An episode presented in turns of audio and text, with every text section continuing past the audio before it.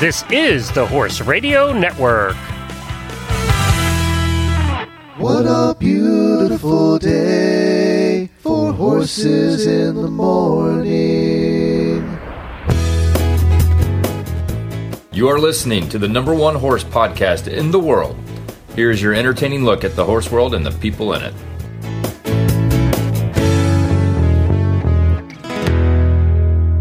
Well, good morning, everybody. I am Glenn the Geek in Ocala, Florida. And I'm Jamie Jennings, and I'm in Norman, Oklahoma, and you're listening to Horses in the Morning on the Horse Radio Network for April 8th, episode 2409, brought to you today by State Line Tack. Good morning, horse world. Everybody up, rise and shine. It's a new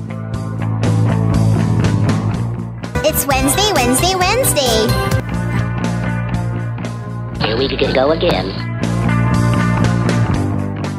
Oh, and away we go.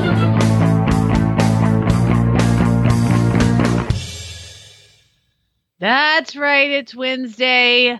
It's Groundhog Day. Why is this still going on, Glenn? Make it stop. I'm tired of this. I wish I could. I'm tired of being in the house, too. Oh, my gosh. In 10 days, I was supposed to be riding the coast of Florida on my bike for a week. Man, you will just do anything to get out of that, won't you? You know what? It'd be kind of nice right now. It'd be empty. No traffic. Nothing. I'd be good. Just get a tent. Yeah. And a lot of food. And I could do it. Power bars. Could do it. Yeah, you could do it. Go for it. Sounds good. Anyway, thanks everybody for joining us today. Like I said, we just try to keep your mind off of it. On today's show, we're going to have Stephanie, the owner of Flying Changes Equine Massage and Wellness. She's going to talk to us about cranialsacral therapy. And oh gosh, finally, Dr. Seamans is coming by to let us know just how those large animal vets are doing during these trying times, and words we never want to hear again after the coronavirus. Plus, I've got a little weird news, one that may have to do with a dog driving a car. All right. Here we go. Daily Winnie time. Before that, I got to talk to you about something. You're going to be moving in your house soon, right? Oh my gosh. They're saying maybe less than 2 weeks. So you got this big new house, and I I watched one of the late night shows. They had Kaley Cuoco and Carl Cook on. Now, they have not lived together after being married for 2 years and knowing each other for 4. She's been doing her thing, filming in New York. He's out riding horses everywhere. Of course, he's a show jumper rider, and Kaley rides too, but, you know, she's been working. So they built this great big new house. And I mean, after I saw this video, it's a great big new house. And they had, I forget, was it Kimmel? I think it was Kimmel that had her on. And she was in the living room of this new house. They just moved in before the virus lockdown hit. And it is the first time they're living together. So that's interesting. But the house, Jamie, is enormous. The living room is freaking enormous. And in the living room, they have one sectional sofa filled with dogs. And that was it. There's no other furniture. There's nothing on the walls. There's nothing in this house except the sectional furniture in the living room filled with dogs, which she has about 85 of. And then apparently she has a mug collection. So she said, come in here into the kitchen. And it was so funny because she walks into the kitchen and Carl's in the back in his pajamas getting something out of the refrigerator. So the kitchen is the size of your new house. Do you know how some kitchens have great big islands in the middle? Yes. This one has 2 great big islands. And it was enormous. I mean, it literally is bigger than our house. The kitchen has to be 1,500, 2,000 square feet. Well, that's what happens when 2 millionaires marry each other, Glenn, is they have more millions. That's awesome. You're describing it. Sounds just like the house we're building. Well, I was wondering, are you going to have more furniture than one couch? Glenn, we sold or got rid of almost everything when we moved from Arizona to here. So we donated a lot of stuff, and we sold some stuff, and we just threw some stuff away. Believe it or not, the couch that the puppy, Danny, when she was a puppy, ate, we did not bring that. We didn't bring that. I don't know why. So, So what we have here in this house is just like a section of what we've been sitting on for a year and a half is a section of the couch the dog ate. Because it was a sectional, but like the uneaten section. So that is in there. And then our coffee table is an end table. So that can stay. All of that can stay. So basically, I've had to buy new furniture for a house that I didn't really know the colors of. And I didn't really. So we have a bed, we have a couch, and Lucas has a bed. Well, that's going to be about what Kaley has. You'll be right in there with a rich star. Do you not realize I'm like, I need forks. We are currently, because we have just whittled down to nothing, and I will not buy anything for this current tiny home, that we are, this is like so pathetic. I am feeding my family dinner and giving them plastic forks, well, because I've saved them from like restaurant, because I will not use plastic one time. I have to reuse it. So anytime I ever get handed a plastic fork, it goes in the drawer because we're going to use it again. That is what we're eating, with like plastic forks that have like been in the wash and come back out. That's what we do. I'm wondering how long, because Kaley and Carl are both horse people. So I'm just wondering how long their house is going to be completely empty. I'm saying forever. They're never going to get around to. And I think that's going to be you too. You're going to have the couch. What else do you need, right? A couch and a bed and a kitchen. I got a chair. I did get a chair, and it's so cute. It's like little dog's print. It's like dog print all over it. And so I got a dog. I call it the dog chair. And I got a bed, and I got a couch, and Lucas has bunk beds upstairs. Oh, I did get a desk from my father-in-law who retired. I'm going to be using his desk. Oh, good. So you have a place to do the show. That's good. So I have a place to do the show. We're good. We're good. Did you notice, by the way, the other day when I was doing the Ask Monty, how small and barren this tiny little room is? People don't believe that I'm actually sitting in cinder block, but I'm legit in a cinder block room right now, like the size of a closet. I asked her, I said, can you put something on the wall behind you? It looks kind of blank. And she said, it's cinder block. What am I supposed to do? Get the hammer and nails, babe. We got to put something up. Yeah, I'm like, I can't decorate that. It's cinder block. You know what? I have Lucas's drawings taped to one wall, and I have stuff taped in front of me to remind me of stuff. That's it. Tape and Post-it notes. Well, pretty soon you'll be in your beautiful loft studio. It's a loft. Yes, she's going to have. She did a little video for me of the new house where her loft studio is going to be, and it really is a loft studio. There's some days you're right out to the balcony in the second floor. You could just take your computer outside and do the show from out there. I know. I made them put in a balcony. I'm like, I want to sit up on the top and drink coffee and wine, whatever. There you go. I think that's a great idea. All right, Daily Winnie time.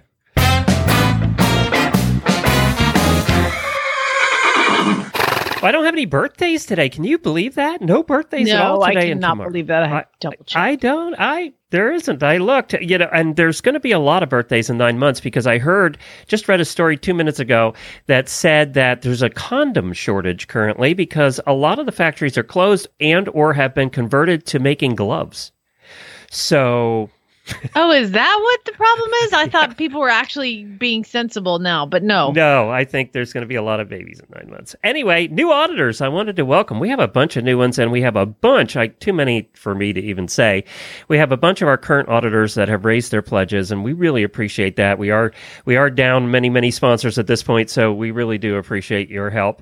We have new auditors, Tanya Fleming, Joanne Specka, Robin Gilbert, Erica Ekstrom, Aaron Grogan, Allison Tai, who was on our show the other night, and Tiana Vestry. So welcome, and I'm sure I missed some. They've been coming in. I'm trying to get them as they come in, but I'm sure I missed some. By the way, if any of you signed up in the last couple of months at the level where you get a mug or a hat, being that we're not going to the post office right now, and I ordered mugs before all of this went down, and I think they must have closed because I haven't gotten them yet.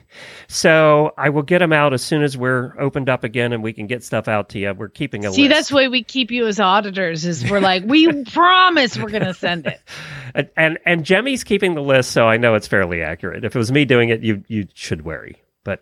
anyway, welcome to all of you. If you want to join the Auditor Super Secret Room, go to HRN Auditors on Facebook and request to enter. I wanted to give my Daily Winnie out to, oh my gosh, it was so fun, to Monty and to you and to Debbie and to everybody who listened and came on and asked questions and messaged questions with our Monty Roberts Ask Monty Live on Monday. That was such a good time. I had the best time doing that.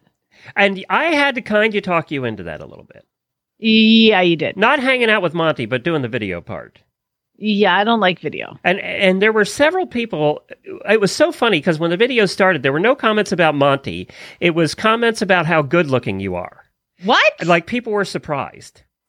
I did see one person that said, "Oh my God, she looks like Sandra Bullock," and I was like, "Yeah, totally." I get that all the time. She literally hadn't even combed her hair that day. I've ridden right before that, and I had helmet hair, and so I took the ponytail down and like shook the hay out. But I did put a little eyeliner on because, you know, you look washed out with that eyeliner on camera. You did great. Everything went Monty was in a jovial mood. It looked like he had been rested for a while and hadn't been traveling. I know. It was amazing. He just loves helping people and he loves answering questions. I mean, for all the time that I've been there, y'all, the man is who he says he is, you know? Like, he is Monty. That is him. And he loves helping. He loves answering questions. He'll talk your ear off about training your horse. So this is the kind of thing that I'm sure he's fairly bored right now. So I'm sure he'd do it tonight. Hey. I think he'd come back in a minute. He said even after, he had a blast doing it, and he would have went all night if we'd let him. But if you haven't watched it yet, you can go back to Horses in the Morning. How many people have watched it? Thousands. Yeah. Really? So if you want to go to Horses in the Morning, click on the videos link on the left side, or if you're on your phone, scroll across those links at the top when you go to Horses in the Morning's page. By the way, if you want to find videos easily on a company page like Horses in the Morning or Monty Roberts, you just go to the videos tab and it puts them all right there in one place. You don't have to scroll. So go there and you'll see Monty's with Jamie, and it was so much fun. We had several people come on live with him and ask him the questions live. We had one that was so cute. She was riding her horse because she said she wanted to ride with Monty. So that was so sweet. I don't remember what her question was. I was so distracted by her pretty buckskin. She's like, "I can die now. I just wanted to ride with Monty Roberts." It was very cool. And we answered a lot of questions from the chat room. And I'm sure we'll do that again sometime. But Monty looked more relaxed and just healthy than I've seen him in a long time because he wasn't exhausted from traveling. Yeah, he travels so much. He's supposed to be in Australia right now. And then last time he came back from Australia, the next day we started Horse Sense and Healing. And I'm like, dude, give yourself some buffer. I mean, you're like, day is night and night is day. It makes no sense. So he's been spending a lot of time out there and he loves it. It's like a whole new adventure for him. So he's just really happy right now. And everything's going really well. So I just love him. And he's 85 and doing well. I mean, yeah. We were tired. He wasn't. He was ready still to keep going. No, he's like, y'all keep going. Let's do this till 2 a.m. So it was really fun. And I appreciate everybody for listening to it and being a part of it. It's just, it's just so funny too. You know, the world that I live in here in the middle of Oklahoma is so strange to Chad's family. Like I'm an enigma to Chad's family. They have literally no idea what I do. So they're like, how have you been keeping yourself busy during this, because I had to bring some groceries to my mother-in-law because they won't go out of the house. So I had to drop them off on the front porch and, we're chatting from, 12 feet away.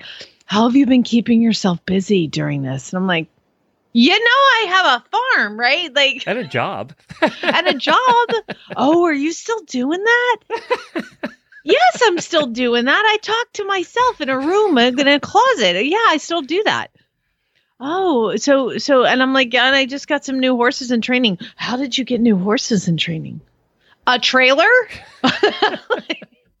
And I was like, I just did like an online show last night. Well, how do you do that? I'm like, oh my God, they have no idea like what my existence in the world. And so that's why I love you guys. I have to keep doing this show. I have to, because you're the only people I talk to. Well, and it's funny because Jennifer's family has now stopped asking how we are because they would complain that they haven't heard from us. And I would always shoot back with, for years, I'm on the show every morning at 9:00, 5 days a week, talking about our lives. You can hear more than we can do in a phone call. Just tune in.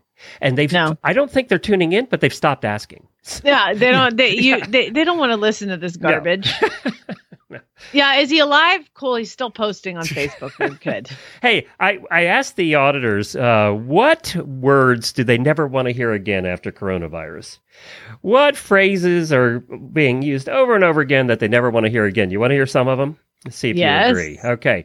How about the most obvious one, social distancing? It's something I don't want to hear anything ever again about, ever, any of it. Because we had never heard that before. It's a made-up term, and now we're all kind of sick of social distancing. How about shelter in place? Yep. I mean, since World War II, I don't think anybody's ever sheltered in place. I was going to say, like, that's for, like, tornado victims. Like, and if you're getting bombed on, you know? But, yeah. But, yeah, you know, Jennifer keeps reminding everybody when they're complaining about this, at least there's not bombs dropping on our heads. So there's that. Wow, she's so positive. Really takes me to the heart of it. Thanks, Jen. How about curbside, pickup? We had never heard about curbside pickup before. Is that how you're getting your groceries? Yes, curbside pickup. And restaurants, that's all they're doing is curbside pickup. How about slow the spread or flatten the curve? Those are two. Oh, that's a new one to me. I just read an article about flatten the curve. I'm like, what are you talking? That's all over the news. Quarantine. Nobody ever wants to hear quarantine ever again. Wash your hands and don't touch your face. Now, that's something that we probably should have been doing before, but it's new to a lot of people, apparently. Or is anybody ever, people are, okay, this is supposed to have brought everybody together. It's just like we're all uniting together on this bull. Man, this is keeping people apart. I went to the store yesterday. I went to Walmart, and they would only let people in the Walmart if you waited till the person in front of you had gone 6 feet in front of you. And they're only allowing so many in right now. I don't know. There was not that many people. There's more employees in there getting curbside stuff together. But then as soon as you walk in, after waiting 6 feet for the person to go ahead of you, then you're all just grabbing a cart together. Everyone's grabbing a cart. Hey, you want this one? Did you wear a bandana mask? So my dad called during my visit at Walmart, of course, because he only calls me when I'm not at home because he's super freaked out about all this and So he's like, Jamie, what are you doing in the Walmart? They'll bring it to you. And I was like, but I don't want somebody else picking on my vegetables and put their hands all over it. I want to get my own stuff. Well, are you wearing gloves and a mask? And, yes, Dad. Yes, I am wearing gloves and mask. For those listening, think I'm all cash about this. I'm pretty sure I already had it. So Chad gave it to me. Chad brought it home in like January and he got it. And then I was sick. I even had to call off work, which I never do. And so we're pretty sure we already had it. So we're kind of just, I don't know, living our best life. Staying out of our way. It's terrible though. It sucks. I hate this. How about essential employees? And how about if you're a non-essential employee? How does that make you feel? What is non-essential? Why do you have a job if you're a non-essential? How about abundance of caution? That's another one I've heard over and over and over again. How about toilet paper? Still, you cannot find toilet paper in some places. Can we read now? You know what? You're right. Yesterday in the Walmart, there's a billion rolls of paper towels, but no toilet paper. No toilet paper. I don't know why it is. Even facial tissues, Kleenex are coming back in. You can get Kleenex again, but still no toilet paper. And I heard a reason for that, and I thought this was interesting. Apparently, the toilet paper industry prepares for two markets, the industrial business market that buys a lot of toilet paper for big ass buildings, that people do business in, and then the home market. Well, they went from nobody buying it from the business to the home market and had to change all their distribution. So now they're trying to ship it all out to, stores where we're buying it. How about COVID or coronavirus? We've heard of coronavirus before. It's been around a long time. You vaccinate your dogs for it when you're puppy vaccines. How about December, Zoom? Parvo, Corona? A lot of people have never heard of. Oh my God, I did my first Zoom call last night. Did you? Yeah. Well, that's how we're doing Easter with the family this Sunday. It's really annoying. Yeah. Everybody's talking at the same time. Yeah, exactly. That is a problem. How about, let's see here. There's a couple more. Tiger King is one of them. I'm sorry. It's become synonymous with this. Joe Exotic has made this coronavirus time. Self-quarantine. Another one. How about, a bunch of people put the barn is closed, because the barn's never been closed in the past where you keep your horse. It's never been closed. Annoying. Let's see here. What other ones we have? It's just like the flu. I've heard that one 1,000 times. 6 feet away. Yeah. N95 masks. I never knew what an N95 mask was. I always just knew I bought masks. I buy those little white masks because I have to wear them because I have asthma when I mow the lawn and I have allergies. So I wear the mask. So I never knew a difference between that mask and an N95 mask or any other mask. I have no idea. And I still don't. I really haven't read up on it. So we have masks because I wear them all the time to mow the lawn. There we go. I haven't run out yet. There's my list. All right. Hey, just so you know, we mentioned the Tiger King. For the auditors after the show, I'm going to give you a nugget. Ooh, a nugget. Living in Oklahoma has its benefits. Yeah, where Mr. Tiger King was located. That right. I mean, seriously, not that far. I going to ask you how far it was from your house. Oh gosh, here's how I learned about this is we were driving up from Dallas to Oklahoma, and I saw this sign for this the animal park, and I was like, oh, we should go there sometime. And so I'm like, I wonder what it is. I need to Google it because I'm not going to give money to something that I. It's not cheap to go to. Either, terrible. Is it? Well, I don't know anymore, but I Googled it. And I was like, what? It was right when he had just gotten arrested for trying to kill Carole Baskin. How about that name? How tired are you hearing about the name Carole Baskin? So anyway, I'm looking at it. I'm like, what is happening? I think the guy had just gotten arrested. Joe Exotic had just gotten arrested when I was just driving by. And so then I went down this rabbit hole of craziness. And I'm like, he tried to kill Carole Baskin, that person that Glenn has gone to her rescue before and visited with her. So I came on the show and I was like, Glenn, oh my God, I got to tell you the story. Remember that lady who came, you went to see her tigers and all this and blah, blah, blah. The animal, what's it called? The animal sanctuary in Florida? Yeah, it's Tampa. Big Cat Rescue. Big Cat Rescue. I'm like, oh, the guy here in Oklahoma tried to kill that lady. Yeah, they didn't talk about that in the tour, by the way. And apparently, from what I hear, they're going to be doing a new show. First of all, apparently there's another episode that's going to get dropped. And they also are going to do a new show about Carole Baskin. Oh, she's going to love that. So good. Did you see? I have it in there. Do you want to do those quick? There's the Equestrian Reality Blog did a post, thoughts horse people have when watching Tiger King. Oh my God, this person is great. Okay, while watching Tiger King, $2,000 for a tiger? That sounds really reasonable. Are we talking about getting a good tiger for that price, or a project tiger that's more likely to try to kill you? Oh my God, is it green? Yeah. What level is it at? Is it at intermediate? Look at those crazy people involved with big, strong animals who will try to kill you. That sounds familiar. Carole Baskin's crazy? Yes. Crazier than some people I've met at horse shows? No. The thing is, we all know a Carole Baskin. My veterinarian put it the best. I was speaking to her yesterday and she's like, Jamie, the reason horse people like that show, because it's horse people are going crazy about the show more than anybody. The reason horse people like that show is because it makes them realize that there are crazier people than them.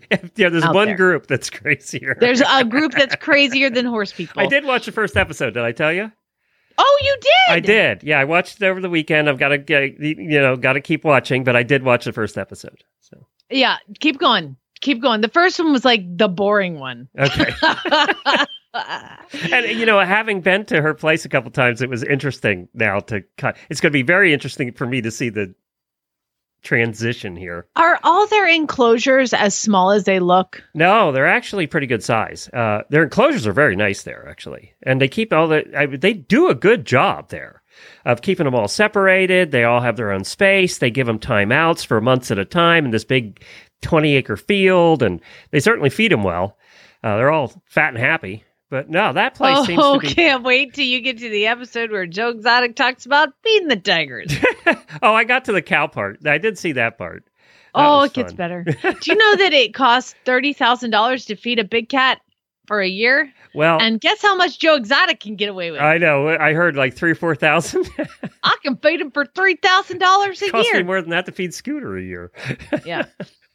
Carol needs to run an online course so I can learn how to get somebody to volunteer to groom for me for free 7 days a week while raving about how amazing I am. And they do. They're all there. And the volunteers are wonderful. They're all there doing their great day and raved about how amazing she was. She talks about the volunteers in one of the episodes. They are great. And how the t-shirts and all that, she's like, I don't even know their names until they're blue t-shirts. I don't even know. You know? It's crazy. She has like these people that legit, like all they do is like volunteer for her. It's insane. I don't know. I don't get some of these. Oh, Joe has several husbands and I can barely get my mare not to hate me. Is it just me, or would Joe Exotic just blend right in a Western show? I thought about that, actually. I thought that's probably where he buys his shirts. And I mean, he does walk around gunslinging and stuff, so... Joe has a couple of shirts that would make, like, a really nice saddle pad. True. Or boots for your horse. And we all have a Carole Baskin. And this is the thoughts that horse people have while watching Tiger King. We all have a Carole Baskin in our life, but instead of that bee Carole Baskin, it's that bee who cut me off in the warm-up or that bee who said my horse was fat. Yeah, horse people are crazy. We might be crazier than tiger people. They are crazy. Well, wow. But again, if you are interested in that and you're an auditor, stick around for after the show because I can't say this on the air, but I can say it. Okay. When nobody's listening. Well, State Line Tack is listening to you guys, and they're still shipping. You can enjoy 25% off right now, 30% off orders over $129. Go to their website at State Line Tack right now, and they're really promoting right now the stocking up on the essentials. And, you know, of course, we have a lot of flies here right now. We are inundated with flies. It is crazy. Oh, man, it is crazy. If our fly season already is any indication of what y'all are going to get in a month, you better stock up on fly spray because we are getting a ton of it. But they have fly spray, they have wormer. Let me see if they have ivermectin. We're going to talk about that today with Doc. No, I don't see any here. So Amigo Mio combo fly sheet for $54. What? They just have everything. And they have vaccines, too, at State Line Tack. I don't know if you knew that, but they also carry the vaccines. Jennifer just ordered ours for the shots. Do they really? Yeah. Just West Nile and Fluvac and all of those. They have grooming products, of course, of all kinds, shampoo and Cowboy Magic and all of those. But they have tons of that stuff. It is time to start looking at that with the sale they have going on. You're going to want to check out State Line Tack right now. The other thing is they always have a giveaway. And right now, you can enter to win an Arena Heart all-purpose saddle. It's a $1,500 value, and you can enter to win that now just by putting in your email address or sign up with Facebook, and you're entered to win, and they give away those. I think it's once a month they give away those products, but it's a $1,500 saddle right now at State Line Tack. Get on over there, place your order. I know they're doing a lot of business, so apparently the online retailers are still selling stuff because people that have jobs and money have nothing else to do but buy crap. So there you go. And horse people do like to shop. So I know that a lot of you are, and thank you for supporting our horse industry and keeping us going.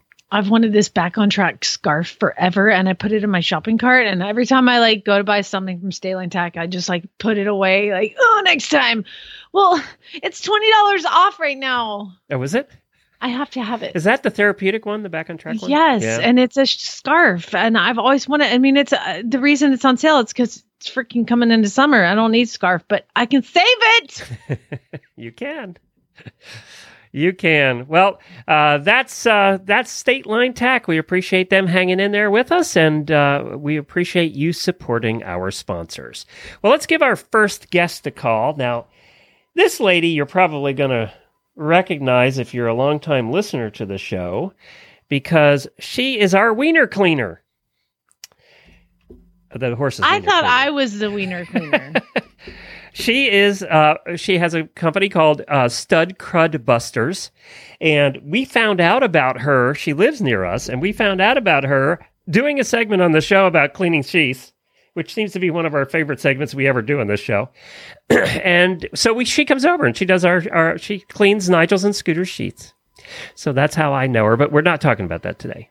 I can't even say what we're talking about today. Hello. Hi, Stephanie. Hi. This is Glenn and Jamie. How are you? Hello. Oh, how about yourself? Good. I just explained how we met you, and what circumstances we met you the first time, but we're not talking about that today, are we? That was a good time, and I'm always happy to help you again for those reasons. Yes, I'm sure you are. Now, I didn't tell Jamie this, but I heard through a little birdie that you requested something because it is your business, so... How's it hanging?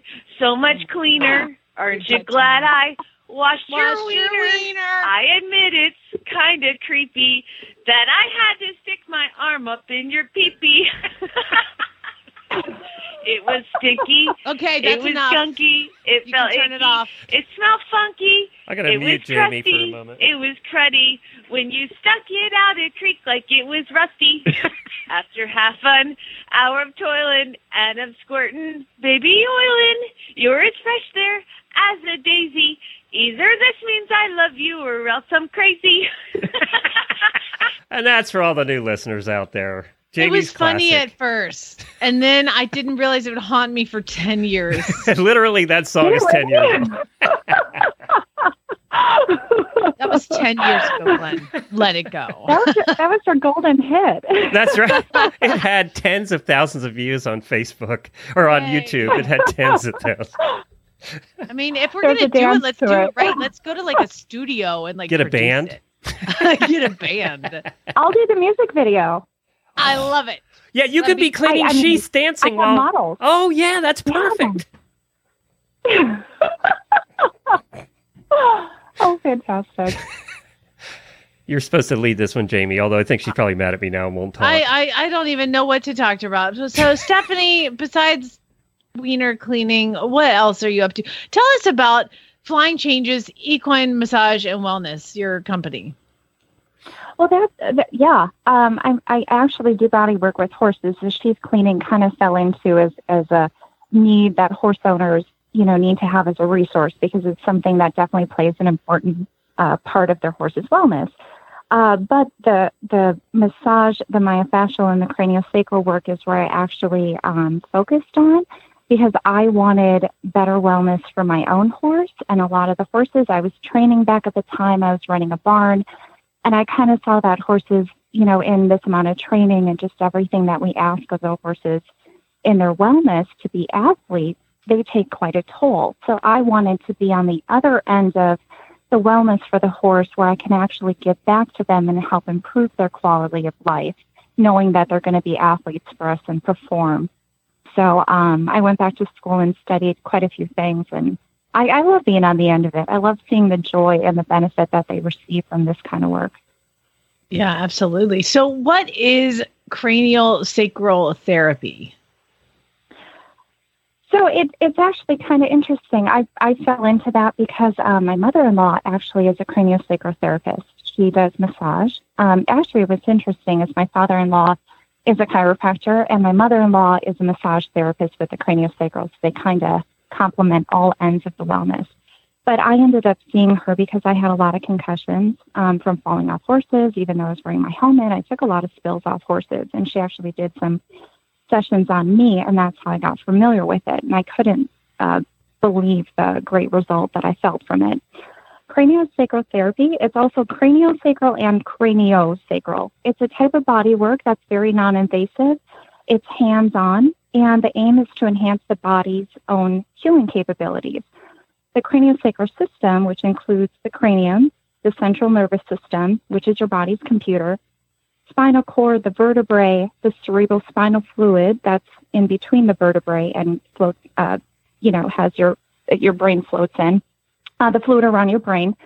And it goes all the way down to the sacrum, which is the base of your body. On a horse, it's in the pelvis right before his tail. So you're basically affecting the whole end of the horse and the whole end of the human. You use a very light touch to release the restrictions in the craniosacral system to improve the functioning of the central nervous system. To explain it a little bit more, because it sounds really complicated, here's a really interesting story. The precursor to craniosacral therapy was cranial osteopathy. It was discovered by a doctor, Dr. William Sutherland, in the late 1800s. As he was looking at the skull, he saw that it was comprised of different bones. He realized that the bones in the skull were designed to move. And back then, most of the teachings were at the time that the skull bones were immovable and were fused. And he saw that they were movable. He conducted a series of tests on himself and to ensure that he was right and that the bones indeed were moving. And he thought that any restriction in the bone caused problems in the body. So what he did, he used like a football helmet with different bolts in different positions. And he screwed in and increased different pressures with different bolts around the helmet. And I'm not kidding you, he had his wife record the changes in his behavior. And so what he discovered is restricting those different areas caused different kinds of problems. I'm sorry. I was just saying, interesting. That is a crazy way to test something. So especially on themselves. Different parts of the skull in a human, but how does that translate to horses?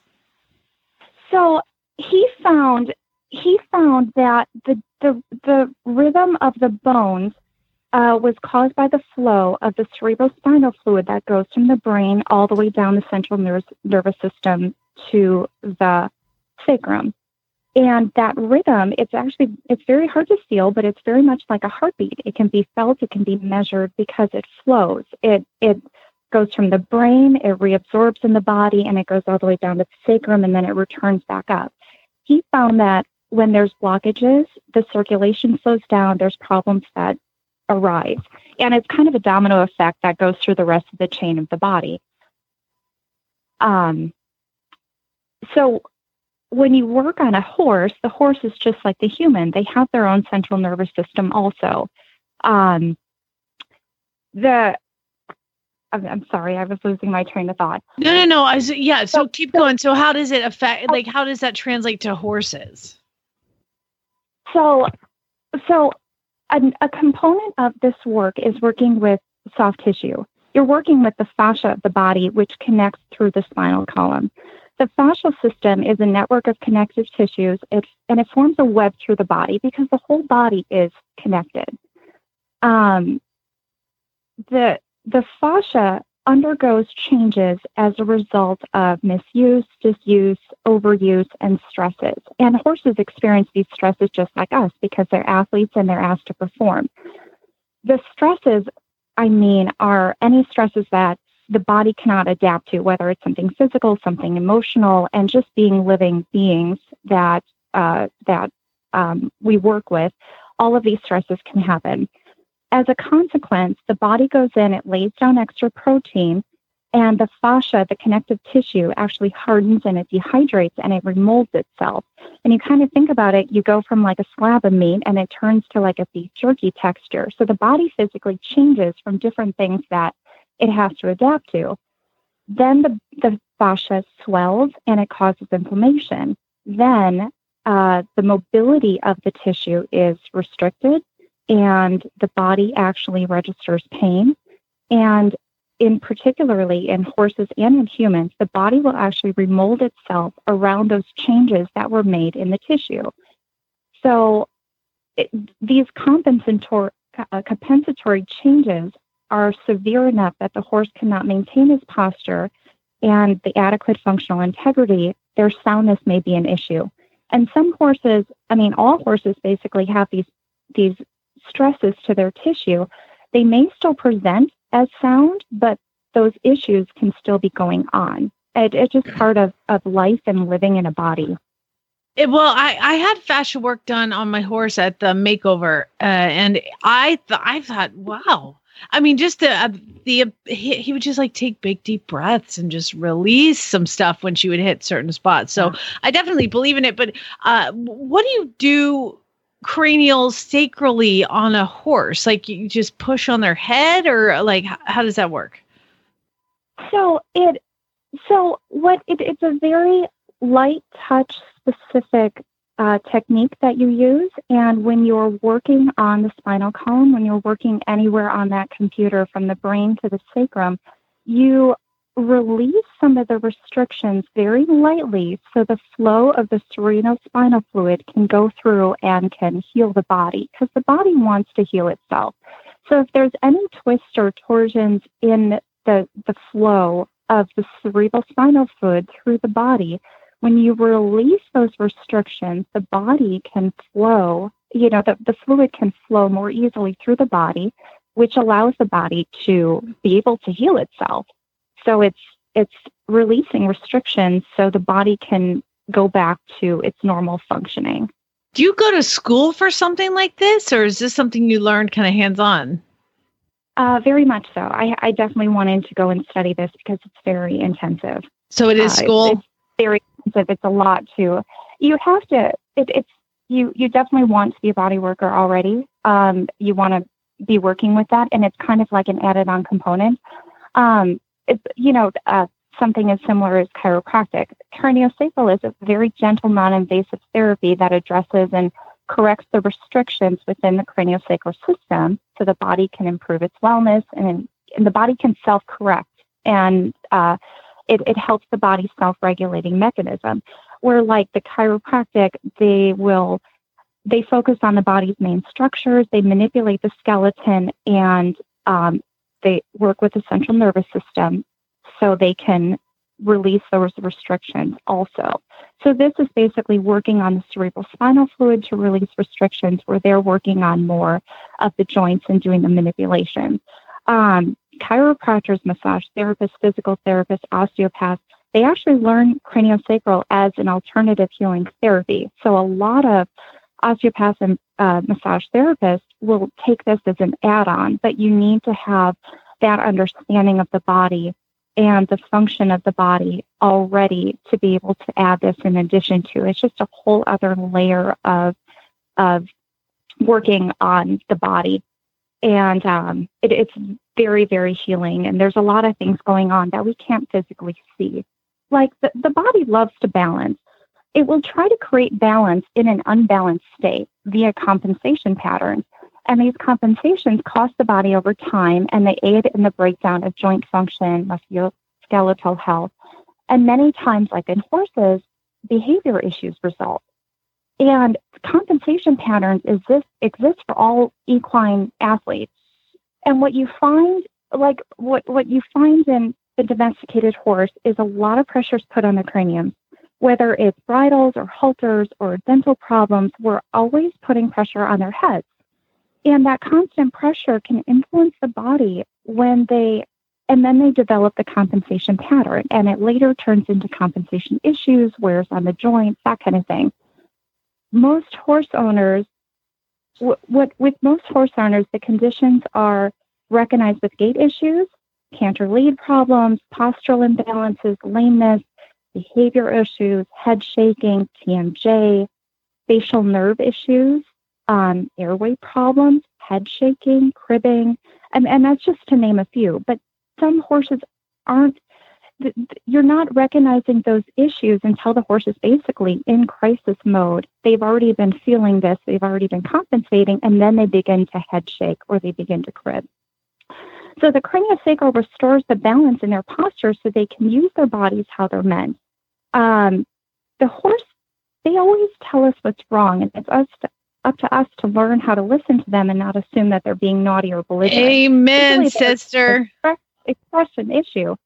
And any horse can benefit from this kind of work due to the fact that all horses experience pressures to the cranium throughout our lives. And these pressures on the skull affect the bone position, you know, creating the compensation patterns. It just, it influences the overall biomechanics of the horse. And okay. Let me stop you there because I totally agree. I think you're amazing. I mean, the horses are always trying to tell us something, and people always go, "Oh, he's a jerk," and it's like, no, he's not a jerk. There's a reason they're eliciting this behavior. So, where are you located, and where can people go to find somebody who can do some craniosacral work on their horse if they're interested?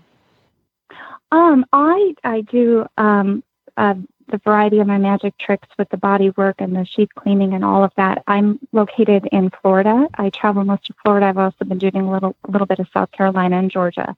But basically, to find a therapist that has studied to this extent, you want to go to the International Association of Healthcare Practitioners website. Specifically for the craniosacral work, when you go on to International Association of Healthcare Practitioners, under the Find a Therapist tab, you can search specifically and look for someone with equine craniosacral techniques. And that is going to bring you to somebody who's had this level of training. Gotcha. Cool. Well, this is fantastic. Every time we have you on, I just feel more relaxed afterwards. Glenn, do you agree? She has like a relaxing presence. I know every time she comes out, my horses feel relaxed. So there's that. Yeah. Every time I'm like, she's the personality I wish I was. Nice and calm and relaxed. But I got the opposite. So you probably wouldn't have a radio show. Stephanie, thank you so much. You guys can find her on Facebook. Flying Change Equine is on Facebook. That's her page. So thank you very much. Bye, Stephanie. Oh, yeah. Bye. You're glad I washed your wiener. Oh, my God. I admit it's kind of creepy that I had to stick my arm up in your pee-pee. I'm done today. I'm not talking anymore. Bye, Stephanie.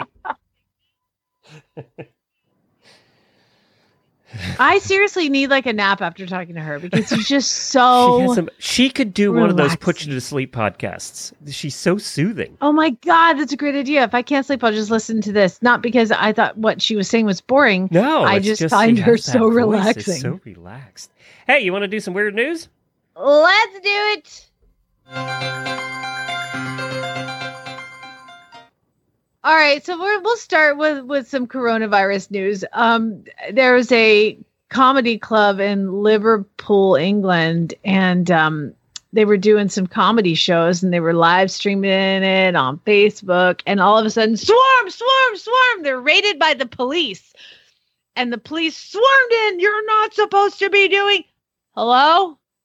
Is anybody here? There was like one guy on stage that was like performing to a camera. And they thought, you're not supposed to be hosting these things. Yeah, like a laugh track. And they swarmed in. The Hot Water Comedy Club has told Sky News around 20 officers turned up to the venue last Saturday night after they thought the show was featuring a packed audience was happening that evening. So there you go. They're serious about not gathering there, aren't they? Swarm! Liverpool, you can't... Okay, we're going to stay over in England. This is the Church of England. And Reverend Stephen Beach was performing, you know, people can't go to church now, so they're having to get their religion, getting their Jesus on video. My in-laws, every Sunday morning, they're like, you know, group texting about the sermon that's happening. So people are like watching preachers online. Well, this is Reverend Stephen Beach. He's performing his online service. And, this is in St. Budo Parish Church. And he had, you know, like, I don't know exactly. I'm not like savvy enough. It's the Church of England. Anyway, I think it was a Catholic ceremony and they had candles lit all over the place. And he, I heard about this one. It's on video. The vicar leans over and he's like, oh dear. I just caught fire. He did too. His gown was on fire. In the article, it says his jumper set on fire as he leaned over some of the candles, prompting him to calmly exclaim, "Oh dear, I just caught fire." The 61-year-old was not harmed in the incident. He said afterwards, "I just felt my arm getting a bit hot. The nice thing is, it did damage my pullover and my shirt, but my arm is fine. There's no burn on my arm." It was an exciting service, though. I mean, livened it up a little. Oh, my gosh. This is so funny. Okay, next one. Oh, sorry. I lost my spot. I know you didn't want like bad news in the weird news stories, but this is just so weird. Did you know there's a guy named Mad Mike Hughes? His name is Michael Mad Mike Hughes, and he's famous for doing all these daredevil things. Like in 2002, he gained fame when he jumped a Lincoln Town Car stretch limousine 103 feet in California. Why would you do that? So now he is certified by the Guinness Book of World Records as the longest limousine ramp jump. Why would you want to do that? Well, he's probably the only limousine ramp jump. So, I mean, yeah, that. Exactly. Like somebody actually ramp jumped a limousine. Why would you? Okay, whatever. Cool. You're in the book. I didn't know that this was a thing, and then I read it, and then I asked Chad about it, and it's apparently like a real big thing. There's people that think the Earth is flat. Yeah, the flat earthers. There's a lot of those. But it's like not flat. Like we've seen, the Earth is not flat. But Chad has flown high enough to confirm that, I am sure. He told me, he was like, "Jamie, it's not flat. I've seen it. I've seen it curve." He's flown.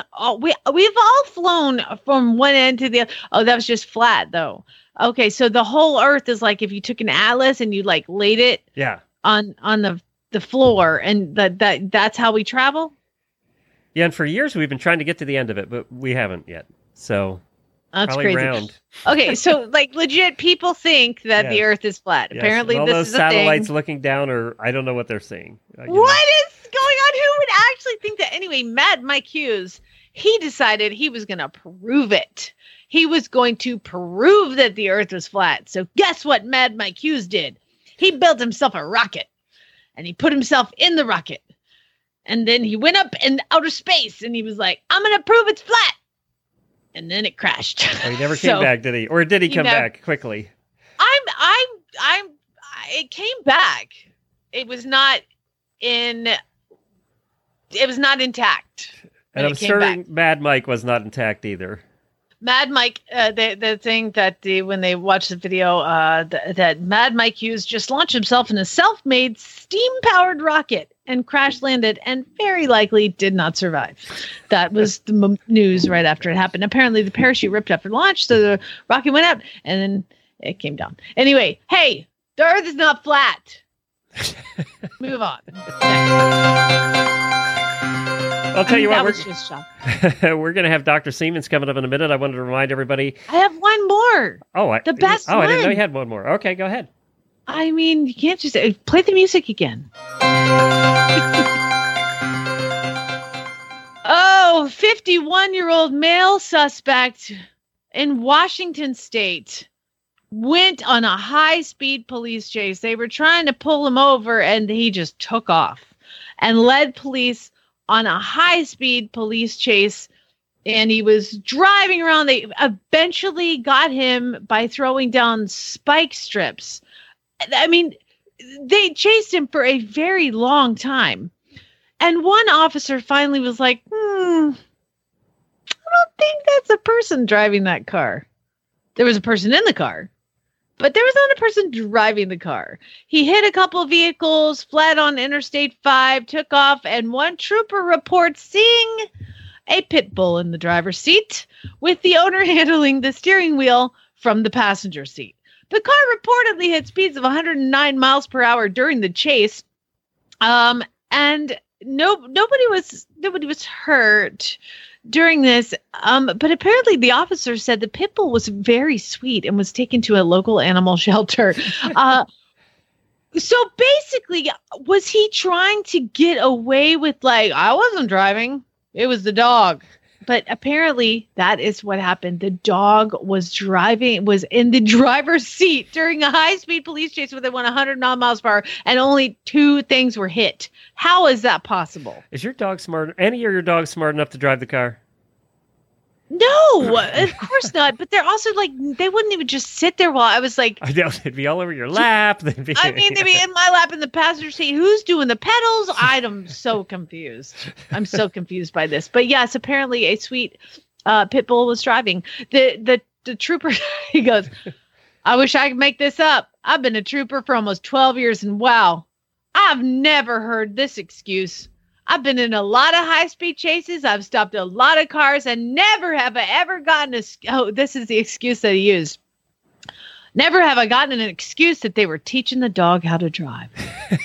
That's why the dog was in the driver's seat, is they were teaching him how to drive. You're welcome. Can I play it now? That's it? That's it. Okay, good. So a couple things. One is I read this morning that if you're waiting for those checks from the government, you know, the individual payouts, apparently they're supposed to start to hit this week or next week into bank accounts. It's going to take weeks. If they don't have your bank account on record, like you never filed using your bank account as a refund place or whatever, they're going to send checks and those will take longer. But apparently they're coming. And also if you're in Canada... Canada's COVID-19 economic response plan includes, get this, Canadian trainers, grooms, horse show personnel, freelancers, tell your staff to apply for the Canada Emergency Response Benefit. You'll receive $2,000 per month for 4 months. What? So, yeah, so if you're in Canada, look up the Canada Emergency Response Benefit and apply. Apparently, they're doing $2,000 per month for 4 months for certain businesses and stuff, and apparently horse businesses are included in that. So look that up. And also, tonight on our HRN Live at 5, we have the host of the Eventing Radio Show, Jonathan Hollings, coming on to talk about what it's like to be a pro right now in the horse world. And also, I have an attorney coming on to talk about wills and, you know, because everybody's thinking about those things right now, to talk about wills and what should be in wills for horse people. Like, you know, how do you dictate where the horses go and all that stuff? And I did a little poll on our auditor room to find out how many have wills and don't. Are you surprised that I would say probably 70% do not have a will? Oh my gosh, you guys got to protect your ponies. I know, and your loved ones. So no. Well, let's get down. I'm speaking horse person. Are you trying to motivate them? I get it. I'm speaking horse person. Y'all, what's going to happen to your horses if something happens to you? And, you need to have all that locked down. Yeah, if you don't, the court will decide. So yeah, you don't want them to decide. No, the court. And that's what happens. I'll take them all. It does not necessarily go to the people you think it should go to.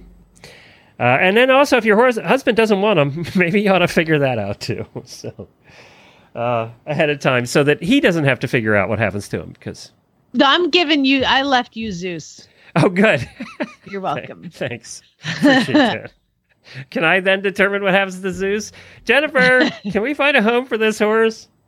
No, you have to promise to keep him. Keep him forever. Yes. No, I won't be able to keep him forever because I won't be able to keep him in. It's my dying wish. Did I tell you what happened the other day? No, I didn't tell you. So I'm outside, or I'm inside. I was doing a show, just finished a show, and I look outside, and Scooter is in a little paddock right beside the house, a dry lot, because he can't have grass. And he's tearing around there, 90 miles an hour. It's like, oh, what's going on with Scooter now?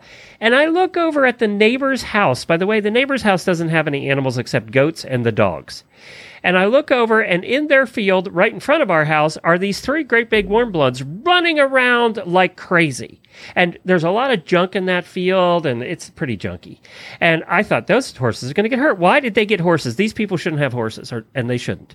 And Jennifer comes running over from the barn and says, that's the neighbor's horses from the other side of our house, got loose, came through the woods, the thick woods, and ended up in the neighbor's paddock. I don't know how. So she said, grab some halters. We got to get these warmbloods out of there before they hurt themselves. And they were tearing around. And one of them's huge. They were tearing around there. So we go grab some halters and we go over. And the guy over there looks shell-shocked. And he's like, because he didn't know anything about horses. He said, I saw these three horses running down the road at full gallop. So I stood in front of them and waved, and they ran into my paddock. He's lucky he didn't get killed.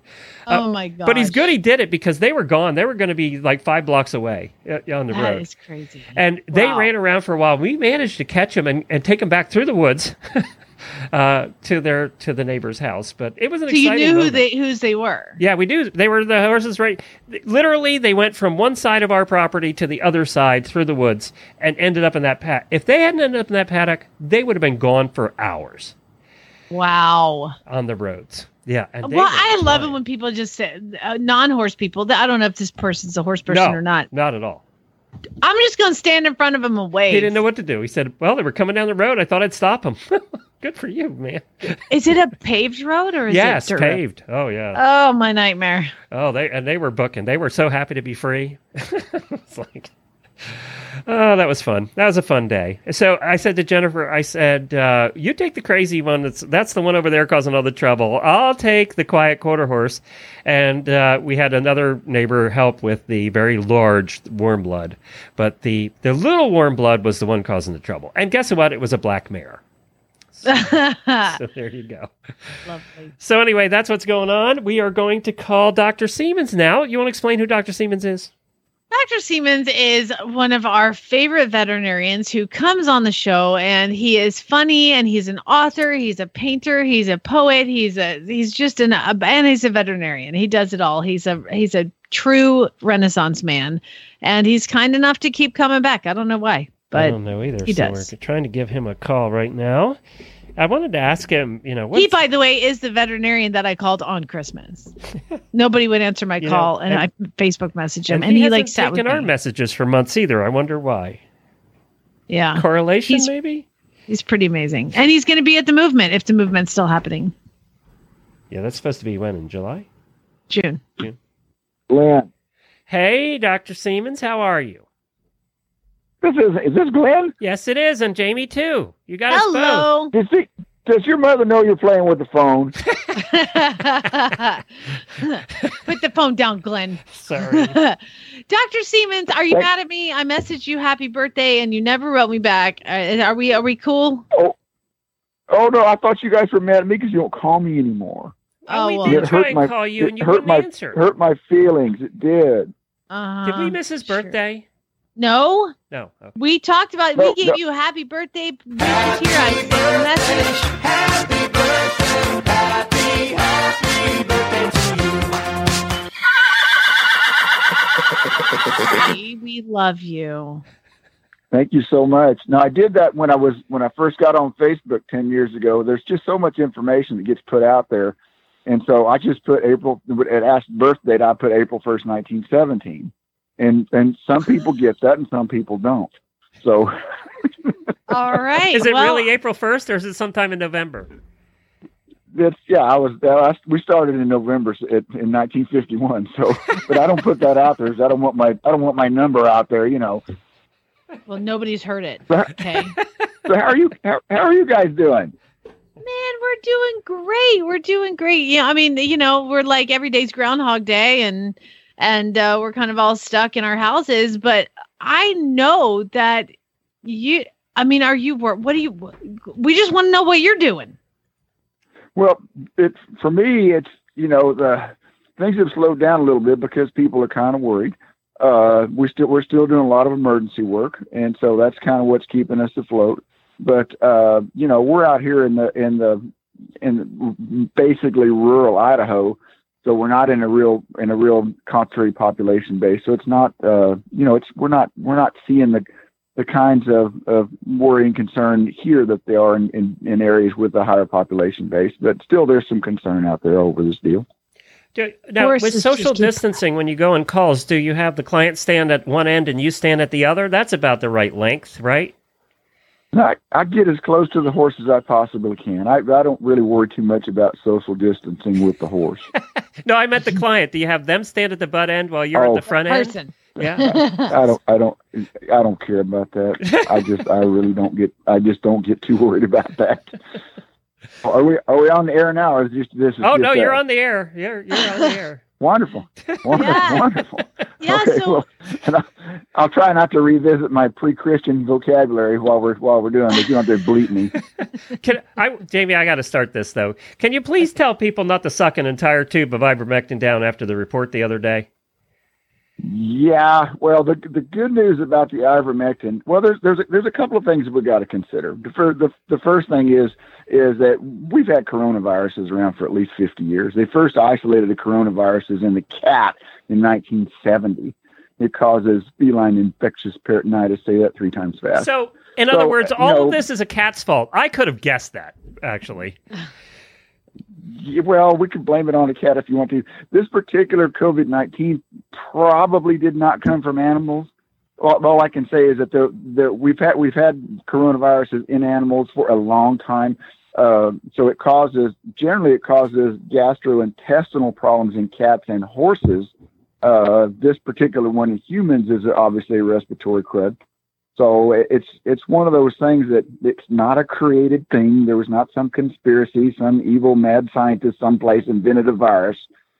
This is just part of biology, and kind of hard to control, kind of hard to understand, especially viruses. Viruses are really weird critters in the first place. Been a fair amount of discussion over the last 70 years as to whether or not they were even alive at all. You know, they're considered the perfect parasite because all other bacteria and protozoal types of parasites, they have all the machinery that they need to reproduce themselves. Viruses, on the other hand, are basically just either DNA or RNA, and they invade the host cell and they command it to replicate them. So it's a very, very novel and very, very unique type of life form that's able to get by on with bare bones minimum stuff in order to replicate itself. So that's one of the reasons why it's kind of hard for us to develop vaccines against certain viruses.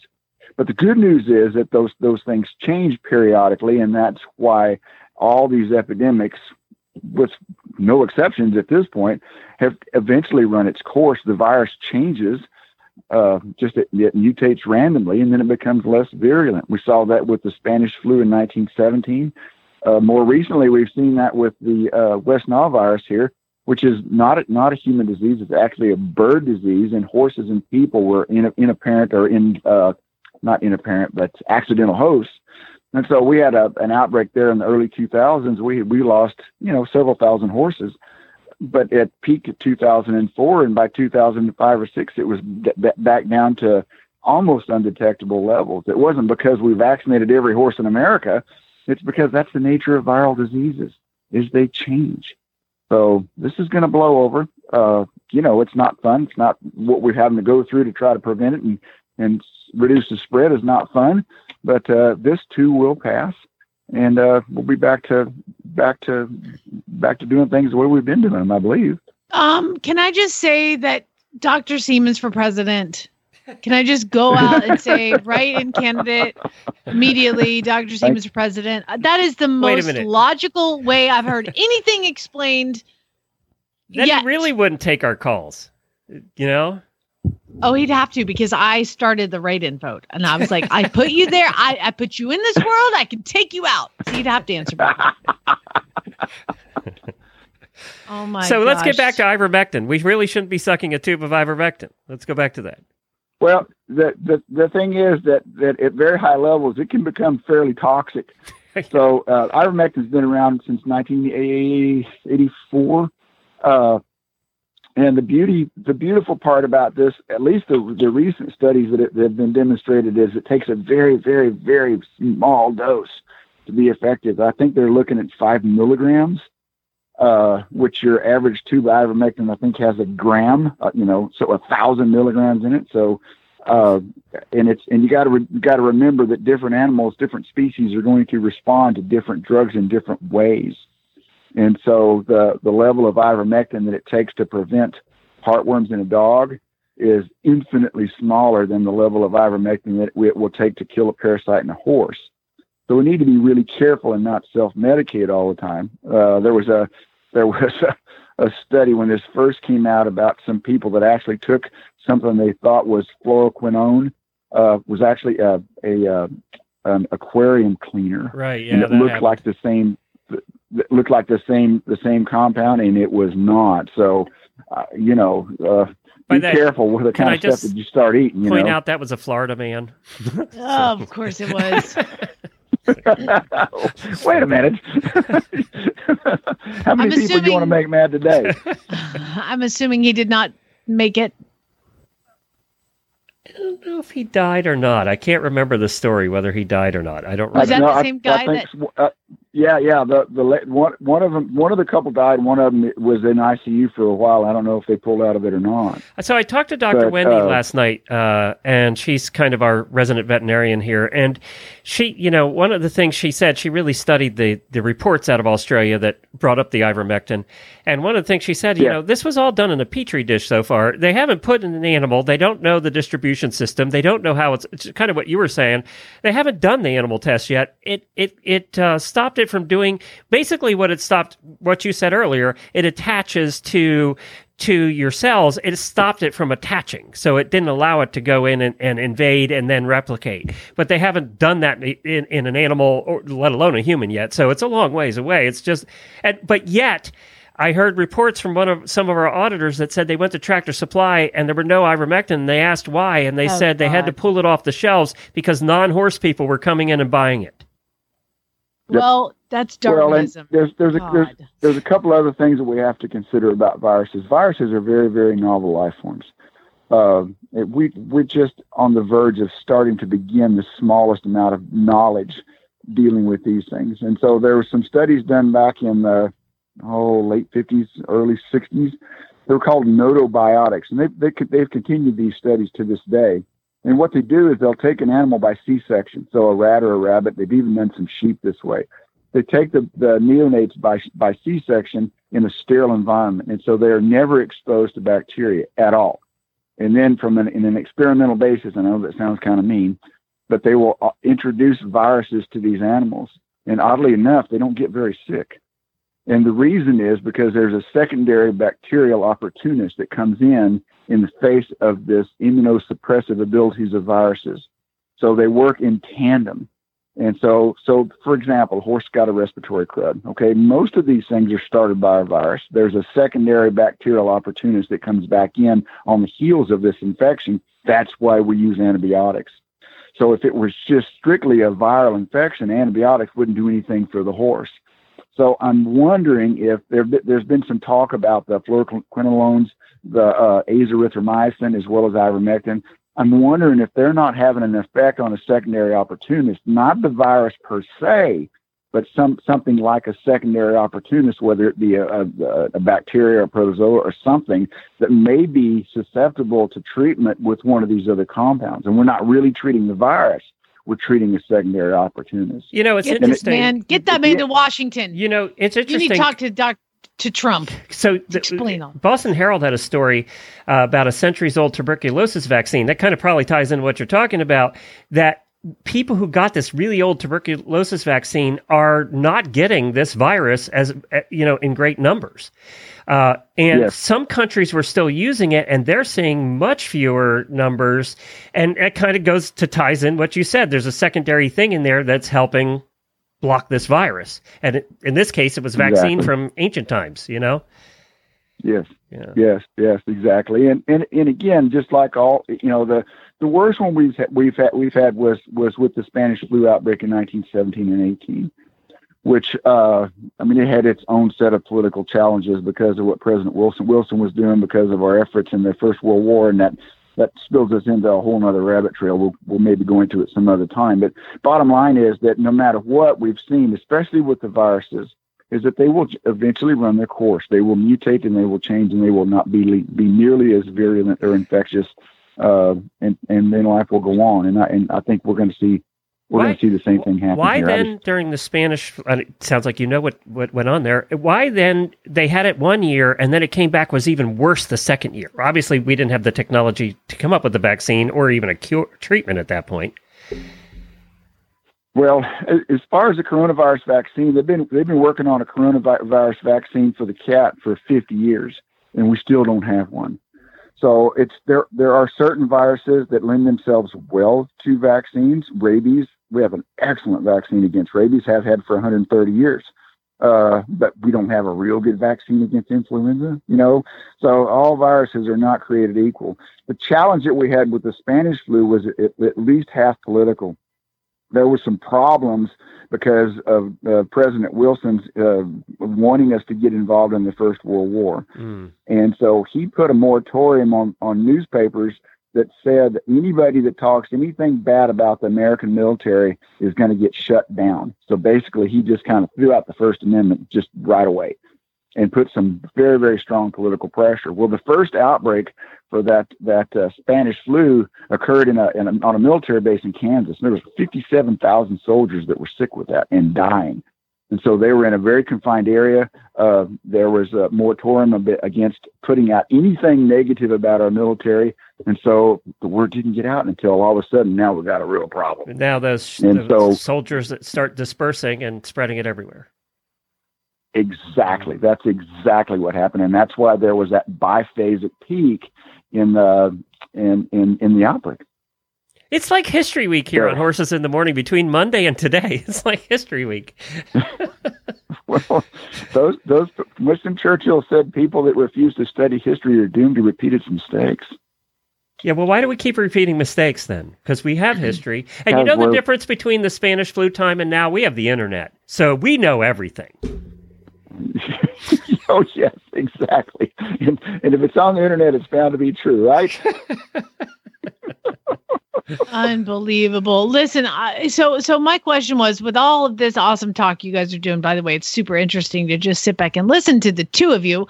How long does it take for a virus to morph and change and then go away? Since you seem to have all the answers, I want you to tell me how much longer this is going to go on. 3 weeks, 4 days, 12 hours and 18 minutes. 3 weeks, 4 days, 12 hours and 18 minutes. I'm writing it down for us. Yeah, but the bell curve, okay, the standard deviation will be forever, okay? So just to cover all my bases, okay? It could be less. I don't know the answer to that. Historically, these things have, if you look at all of the major epidemics, we had one back, when was it, 2010, 2011, we had the swine flu. You know, those things will run their course. And so if you can look at the different influenza, the different respiratory things that have happened over the recent, let's just say 10 years. And so we were going to have the Asian flu, the avian flu, the swine flu, the SARS thing, which was another coronavirus. I mean, over the last 10 years, we've had all of these things crop up and cause some concern. And I'm not saying that we shouldn't be concerned, but they have all run their course, and none of them have taken more than just a few months. So I think they're looking for that flat part of the peak, okay, that flat part of the curve, so that we start to see a decline in numbers. And I think that thing is going to be here at some point. I can't say when, but if this thing follows the course that other things have in the recent decade, I don't think we're looking at a long haul on this thing. Will probably become what's called endemic. The same thing happened with the West Nile virus back in 2004. We started seeing great declines in the numbers of cases, but we still have this thing crop up periodically because it's here. Again, it's a bird disease. It's not a horse disease. Humans and horses are accidental hosts. And I think this coronavirus may well come about and do the same thing. Well, I have a question. Okay. Sorry. I know we're keeping you way too long. So I and my husband believe we've already had it. We were very sick, and he's an airline pilot. We just think we already had it. We've recovered. I don't think, if you've already had it, you can't get it again, correct? Well, I just read a story this morning that they're starting in the other countries that were ahead of us, South Korea and China and some of the other countries that were ahead of us on this. They are seeing cases, and they're trying to figure out why. They're seeing a number of cases of people who are testing positive a second time, and it's usually 1 to 2 months later, and they're trying to figure out why some people are testing positive again and some aren't. Dr. Seamans, can you get the same virus twice? Well, here's this becomes a problem. In the first place, there's basically only two ways to test. Okay, there's a test that's called the polymerase chain reaction test, the PCR test, and that actually will indicate the presence of either the RNA or the DNA of a very specific virus. The the chop. So that's the one where they stick that swab up your nose, back up into your brain someplace. That they tell me they got to get that swab way up in there to be effective. So the problem with that is that if you do it too early, too late, you're going to miss it. So you'll get some false negatives. So that will tell you that the virus is in there. Then the other test would be an antibody test. And so that's where they pull your blood and see if you've got antibodies to that very specific disease. And so the challenge with these two tests is there's such a thing as a false negative to the PCR, depending upon when you did the test. And there's also such a thing as a false positive because of the blood test. So, for example, we can test you for influenza A, and you will probably have a reactive titer to influenza A. If you're not sick today, that's not an indication that this is causing you disease. This is an indication that you have been exposed to that. That's what vaccines do, is they fool your body into thinking that you've got a real virus there, when in fact all it is, it's sort of a duplicate of a virus that's not infectious. It teaches your immune system what it looks like so we can attack it the next time it sees a real virus. So those antibody titers will tell you that you've been exposed, but it doesn't tell you you've got the disease. And so we see this with strangles in the horse barns all the time. Horses got the snots. Next thing you know, it's a strangles epidemic. Well, most of the time it's just a respiratory crud, not strangles. So just because Jamie thinks that Buck's got strangles, just because he's got the snots and the cough, that doesn't necessarily mean he has strangles. And so now with the coronavirus out there, everybody that has a little bit of the sniffles is going to be worried that they've got the disease. So every time I cough, I panic. Because of symptoms, they're not necessarily going to mesh well with actual cases of the COVID-19. So say I had COVID-19 a couple months ago. Can I get COVID-19 again? I don't know. Get sick again? I don't know. And if you could, that would be a rather unique type of a virus, because most of the viral infections don't necessarily impart lifelong immunity. They will impart some immunity. Yeah. From what I was reading, the people that they found it in again were getting sick again, but not as bad as the first time. So that kind of goes along with what you're saying. But say I did have it a couple months ago, and I can still be a carrier of it. Like I can still, say I pick it up at the Walmart and I go over to my mother-in-law's house, I can still give it to them, right? Even though I'm not symptomatic. Yes, absolutely. But that is not unique to COVID-19. That is the case with all respiratory viruses, all of them. So we see this occasionally in public boarding facilities or show barns, where you got one horse that goes to a show and comes back, and all of a sudden you got three horses in the barn that are blowing green boogers. And yet the horse that went to the show is fine. And so, it's something to be concerned about. But if you knew how often you get exposed to these things, it would drive you nuts. Mm-hmm. Because we have, most of us have competent immune systems that keep us sound, and then we can be thankful for that. So you need to be smart. You don't haul sick horses. If you got the respiratory crud, you should stay home. But that's the case with just the seasonal flu or whatever.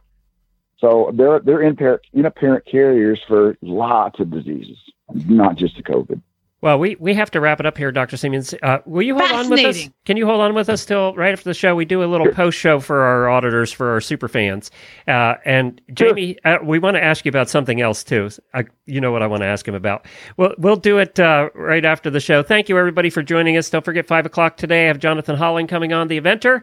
And I also have a lawyer coming on to talk about getting your wills in order now. We've had several requests for that, and what do you do with the horses and all that stuff. So we're going to be doing that right after the show. Thank you so much for joining us today. Tomorrow is... what is tomorrow? I'm trying to remember what tomorrow is. Tomorrow is Groundhog Day. Yeah, it's Thursday, and I'm trying to remember, and I totally have lost track of what even time of the month it is. So, and Jennifer erased my board, so I have no idea what tomorrow's show is going to be. There'll be a show tomorrow, and then we'll be back on Friday with really bad ads and announcing brand new prizes, too. So, fantastic. Look for that. Everybody, thanks for joining us. Sorry, Glenn gets confused. Spay, neuter, and geld. Jennifer erased my board. It had all my notes on it. Oh, it's all her fault. It is. I looked over. It's gone.